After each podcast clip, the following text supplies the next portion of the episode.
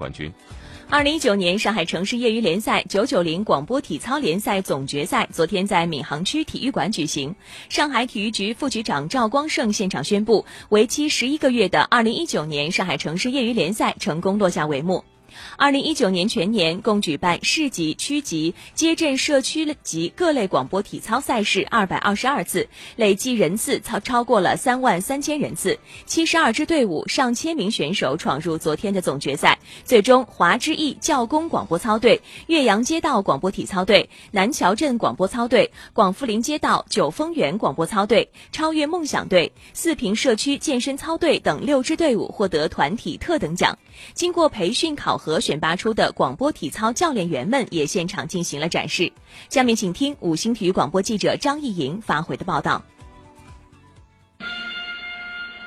来自嘉定区华江小学的华之翼教工广播操队，以整齐划一的动作、饱满高昂的情绪，拿到全场最高的九十六分。领队李珊珊介绍，他们学校与已经举办了九年的九九零广播体操联赛。颇有渊源。我们作为一个新的学校，其实成立不到八年的时间，我们从我们建校的第一年开始就参加了广播操的比赛，可以说是一年一期一会。那我们也是通过这个广播体操比赛慢慢成长起来的，不仅见证了我们自身的成长，也是见证了这整个联赛一步一步走向日趋成熟。八年来，李珊珊从一名普通的英语老师变成了华江小学的副校长兼工会主席。不变的是，她仍然是广播操行列中的一员。在今年八月八号的全国全民健身日广播体操攻坚操展演活动中，华之翼作为上海唯一的参赛代表，斩获最佳团队、最美领操员两项荣誉。而这份荣誉也已经耳濡目染，传承给了下一代。我们学校每天的八点准都会进行教工广播操，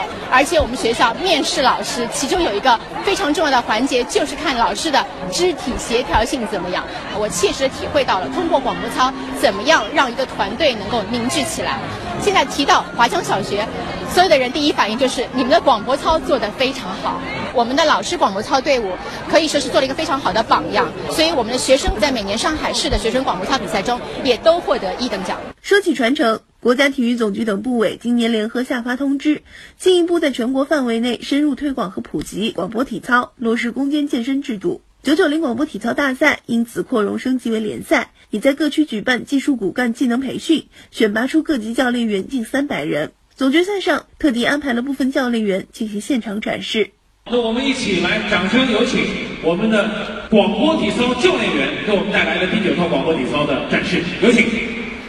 这些教练员未来将充分发挥骨干带头作用，带动和指导更多市民群众练习广播体操。C 级教练员段晓婷，比如说那个动作的发力，